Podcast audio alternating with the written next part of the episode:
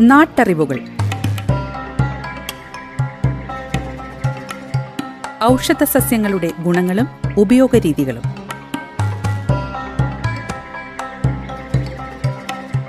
നിർവഹണം സിന്ധു ജസ്റ്റിൻ. വിവരങ്ങൾ പങ്കുവയ്ക്കുന്നത് സെയിന്റ് ജോൺസ് മെഡിക്കൽ കോളേജിലെ ഗസ് ഫാക്കൽറ്റിയും ഛായയുടെ പച്ചുമരുന്ന് കൺസൾട്ടന്റുമായ ഫാദർ ജോസഫ് ചിറ്റൂർ.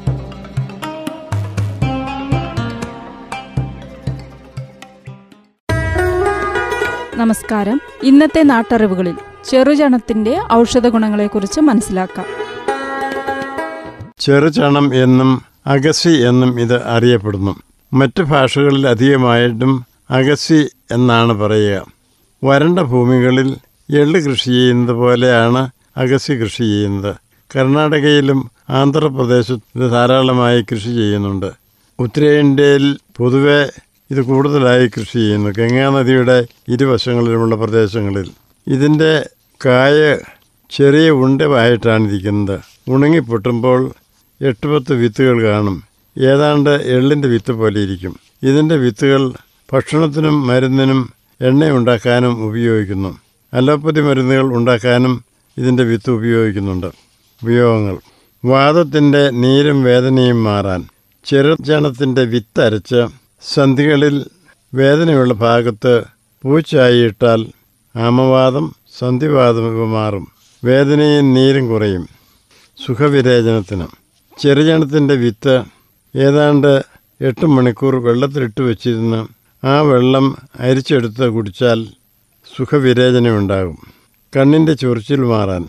ഒരു ചെറിയ ടീസ്പൂൺ ചെറുചെണ്ണ വിത്ത് കഴുകിയെടുത്ത് അര ഗ്ലാസ് വെള്ളത്തിലിട്ട് ഒരു രാത്രി വയ്ക്കുക അല്ലെങ്കിൽ മിനിമം ഇരട്ട് മണിക്കൂർ നേരമെങ്കിലും. അതിനുശേഷം ഇത് ഇളക്കി അരിച്ചെടുത്ത് പല പ്രാവശ്യം കണ്ണിലൊഴിച്ചാൽ കണ്ണിന്റെ ചുവച്ചിലും കറുകറുപ്പും മാറും. തലയിൽ താളിയായി ഉപയോഗിക്കാം. ചെറുചണം ഏതാനും മണിക്കൂർ വെള്ളത്തിലിട്ട് വെച്ചിട്ട് പിഴിഞ്ഞ് അരി- അരിച്ചെടുത്ത് താളിയായി ഉപയോഗിച്ചാൽ തലവേദന മാറും കണ്ണിന് കുളിർമയുണ്ടാകും. പോഷകാഹാരമായിട്ട് ചെറുചണം വറുത്ത് പൊടിച്ച് പുട്ടിനോ ദോശയ്ക്കോ മറ്റു പൊടികളുമായി ചേർത്ത് ഉപയോഗിക്കാം. അത് നല്ല പോഷകാഹാരമാണ്. ഗർഭിണികൾക്കും മുലയൂട്ടുന്ന അമ്മമാർക്കും കൊടുക്കാൻ കൊള്ളാം.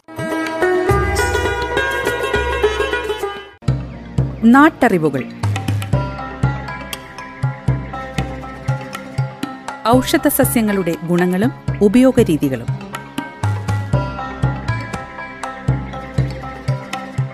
നിർവഹണം സിന്ധു ജസ്റ്റിൻ. വിവരങ്ങൾ പങ്കുവയ്ക്കുന്നത് സെയിന്റ് ജോൺസ് മെഡിക്കൽ കോളേജിലെ ഗസ്റ്റ് ഫാക്കൽറ്റിയും ഛായയുടെ പച്ചുമരുന്ന് കൺസൾട്ടന്റുമായ ഫാദർ ജോസഫ് ചിറ്റൂർ.